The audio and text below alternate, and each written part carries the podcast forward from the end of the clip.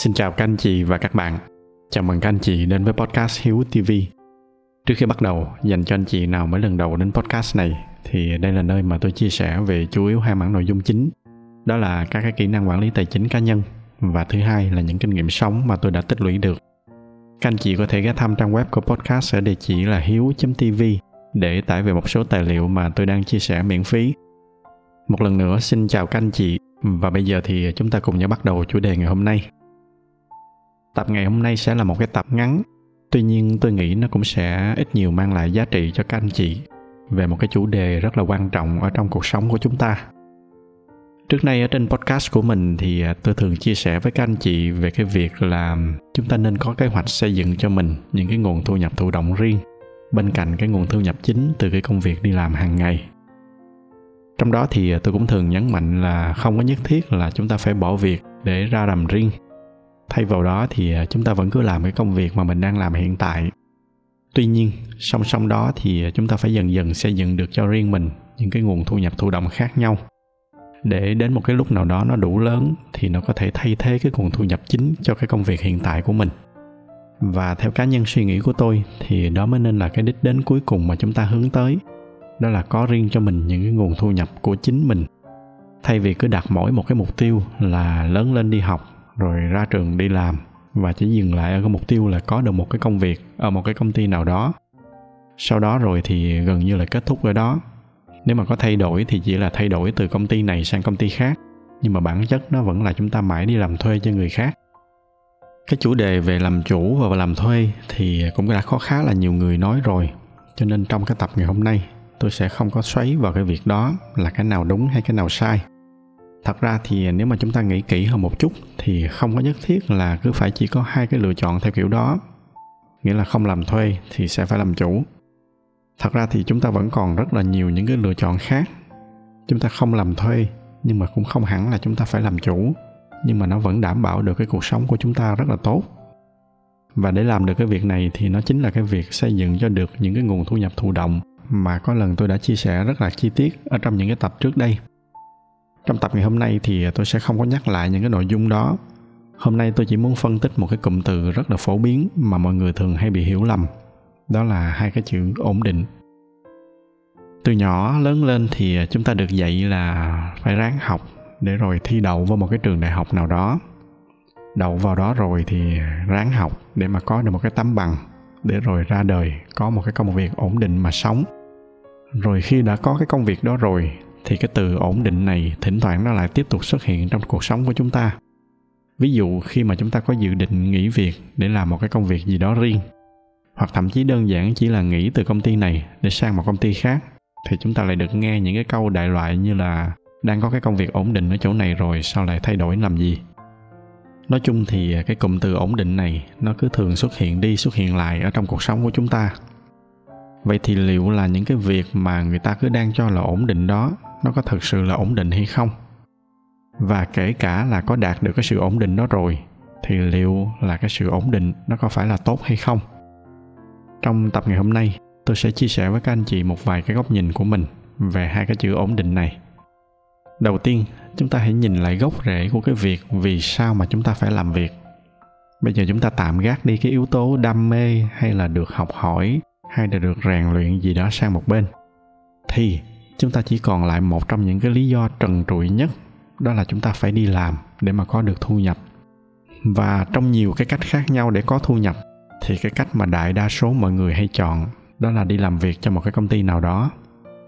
Chúng ta dành ra một cái lượng lớn thời gian trong ngày của mình, và xa hơn nữa là trong cả cuộc đời của mình, để đi làm việc cho một công ty hay một tổ chức nào đó, để rồi cuối tháng được nhận lương, và sau đó dùng cái tiền lương để mà chu cấp cho cuộc sống của chúng ta cái cách này bao lâu nay thì được xem như là mặc định là một cái cách an toàn nhất. Nhưng mà liệu thì nó có thực sự an toàn như là chúng ta nghĩ hay không? Tiếc là sau khi mà phân tích kỹ ra thì tôi lại nghĩ là cái cách này nó không an toàn tí nào. Bây giờ tôi sẽ chia sẻ với các anh chị vì sao mà tôi lại nghĩ như vậy. Đầu tiên hết, khi mà chúng ta chọn để hết trứng vào một rổ như vậy, nghĩa là chúng ta không có cái nguồn thu nhập nào khác ngoài cái việc là chúng ta đi làm thì vô tình chúng ta đặt cái tương lai tài chính của mình vào tay của người khác. Mà người khác ở đây là một cái công ty nào đó. Mà công ty thì chúng ta tạm có thể chia ra làm hai nhóm. Những cái công ty nhỏ và những cái tập đoàn lớn. Với những công ty nhỏ thì chúng ta cũng thừa hiểu là cái độ rủi ro của nó như thế nào rồi. Anh chị nào mà làm công ty hay là làm doanh nghiệp thì đều biết là cái rủi ro của nó rất là nhiều. Chỉ cần chúng ta đưa ra một vài cái quyết định lớn sai lầm, chúng ta bị hụt vốn trong một thời gian thì nó có thể dễ dàng dẫn đến phá sản. Cái điều này thì gần như là ai cũng biết rồi, cho nên chúng ta cũng không cần phải chứng minh gì thêm nữa. Còn với những cái công ty lớn, khi mà đi làm cho những cái tập đoàn này thì có vẻ như là nó an toàn hơn. Nhưng thật ra thì nó cũng không an toàn hơn bao nhiêu. Gần đây thì anh chị nào có đọc báo thì biết là thời gian qua, trong cái giai đoạn đại dịch và kể cả ở hiện tại, để chuẩn bị cho những cái khủng hoảng kinh tế sắp tới thì có rất là nhiều những cái tập đoàn khổng lồ ở nước ngoài như là Tesla hay là Google. Họ đã phải cắt giảm nhân sự hàng trăm, thậm chí là hàng ngàn người. Ở Việt Nam thì tôi không tiện nêu tên cụ thể một cái công ty nào, nhưng mà tình hình chung thì nó vẫn là như vậy. Và chúng ta cũng không thể nào trách được họ. Nếu mà họ không làm như vậy thì doanh nghiệp nó sẽ lâm vào khó khăn và không khéo là cả công ty sẽ phá sản.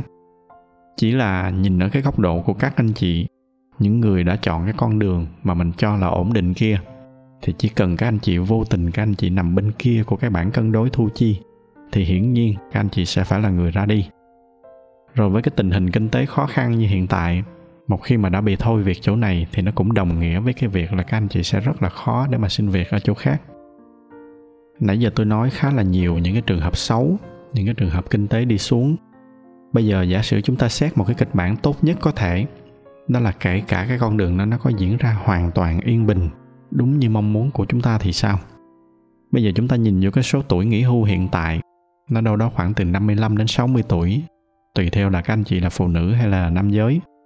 Mà đó chỉ mới là hiện tại thôi. Ở trong tương lai thì có khả năng là nó sẽ còn tăng cái tuổi này hơn nữa. Bây giờ chúng ta cứ lấy cái mốc là 60 tuổi, rồi chúng ta nhìn sang một cái con số khác. Cái tuổi thọ trung bình của người Việt Nam mình, theo những cái thống kê gần đây nhất, nó đâu đó khoảng từ 72 tới 73 tuổi. Thì nhìn vào hai con số này, chúng ta có được một cái bức tranh như thế nào? Đó là một cái bức tranh mà cơ bản là trong đó chúng ta đi làm hơn 40 năm trời chỉ để có được 10 năm tự do được sống cuộc đời của mình. Mà đó lại là 10 năm cuối đời khi mà chúng ta cũng chẳng còn mấy sức lực để mà tận hưởng cuộc sống một cách trọn vẹn nữa tất nhiên là sẽ có người nói là nhưng mà trong 40 năm đó đâu phải ai cũng làm những cái việc mà mình không thích thì đúng là như vậy sẽ có những người trong 40 năm đó được làm những cái việc mà mình yêu thích. Mỗi ngày đến công ty, đối với họ là một cái niềm vui. Nhưng mà con số đó này không cần phải nói, thì chắc là ai ở đây chúng ta cũng thừa biết là nó là một cái tỷ lệ rất là nhỏ. Đa phần những cái người mà được làm những cái việc mà mình yêu thích một cách hoàn toàn, thì họ đều không nằm trong cái nhóm đang làm việc ở trong các cái công ty hay là các cái tập đoàn. Đây là những cái nơi mà mỗi ngày họ được làm cái việc mình thích thì ít, mà phần nhiều là họ phải đối phó với những cái mâu thuẫn nội bộ những cái đấu đá hơn thua tranh giành quyền lợi với nhau. Do đó cho nên cái việc mà có một cái công việc nào đó thoạt nghe qua có vẻ là một cái con đường khá là ổn định. Chúng ta cứ đi làm rồi tới tháng lãnh lương, không phải lo nghĩ gì nhiều. Nhưng mà có một cái hiểu lầm ở đây, nó chỉ là một cái con đường dễ đi, chứ nó không phải là một cái con đường ổn định. Nó dễ đi bởi vì cả xã hội cố tình thiết kế như vậy. Một cái nền kinh tế mà nó muốn đi lên, nó muốn vận hành được thì nó phải có nhân công người ta hay nói là nếu mà ai cũng làm chủ thì à, ai sẽ là người làm công. Thậm chí là có nhiều người nói trực tiếp với tôi là anh cứ kêu gọi mọi người có thu nhập thụ động, rồi một lúc nào đó không ai đi làm nữa thì cả xã hội sẽ như thế nào? Có dịp tôi sẽ trả lời cái câu hỏi này sau. Ở đây tôi chỉ muốn nói là bởi vì cả cái xã hội nó được thiết kế để mà có nhiều người làm công hơn, để nó trám vào cái lực lượng lao động mà những người làm chủ họ cần và theo tôi thì chúng ta hoàn toàn không có cần phải đi theo cái con đường mà cả xã hội thiết kế sẵn như vậy. Chúng ta hoàn toàn có thể chọn đi con đường riêng của mình. Hoặc cái cách mà tôi thường khuyên mọi người, đó là chúng ta lợi dụng chính cái con đường này để xây dựng cái con đường riêng cho chúng ta. Cụ thể, đó là chúng ta cứ dành ra vài năm 5 năm hay 10 năm gì đó, hoặc thậm chí nếu cần thì nhiều hơn cũng được, để đi làm cho những công ty này. Cái điểm mấu chốt khác biệt quan trọng, đó là song song với cái việc mà đi làm cho họ thì chúng ta phải có ý thức để mà xây dựng những cái nguồn thu nhập thuộc cái sở hữu riêng của mình. Cụ thể ở đây là những cái nguồn thu nhập thụ động. Tất nhiên là trong cái lúc mà làm những cái công việc này thì à, chúng ta phải có cái cách sắp xếp sao cho nó phù hợp để chúng ta không có phải ăn cắp thời gian của công ty. Chúng ta dành cho công ty 8 tiếng thì chúng ta dành trọn cho họ 8 tiếng. Nhưng mà song song đó, sau khi mà về nhà rồi thì chúng ta nên có những cái kế hoạch để mà xây dựng riêng cho mình những cái nguồn thu nhập thụ động khác từ từ từng bước một, để đến một lúc nào đó khi mà các nguồn thu nhập này nó đủ nuôi sống chúng ta rồi, thì tới lúc đó chúng ta có quyền lựa chọn tiếp tục làm cái công việc mà mình đang làm hay không. Nếu đó là công việc mà mình thích thì quá là tốt, chúng ta cứ tiếp tục chúng ta làm. Nhưng mà lúc đó chúng ta có thể yên tâm là lỡ mà không may cái công ty đó hay cái công việc đó nó không còn nữa, thì chúng ta vẫn có thể tiếp tục sống một cách thoải mái.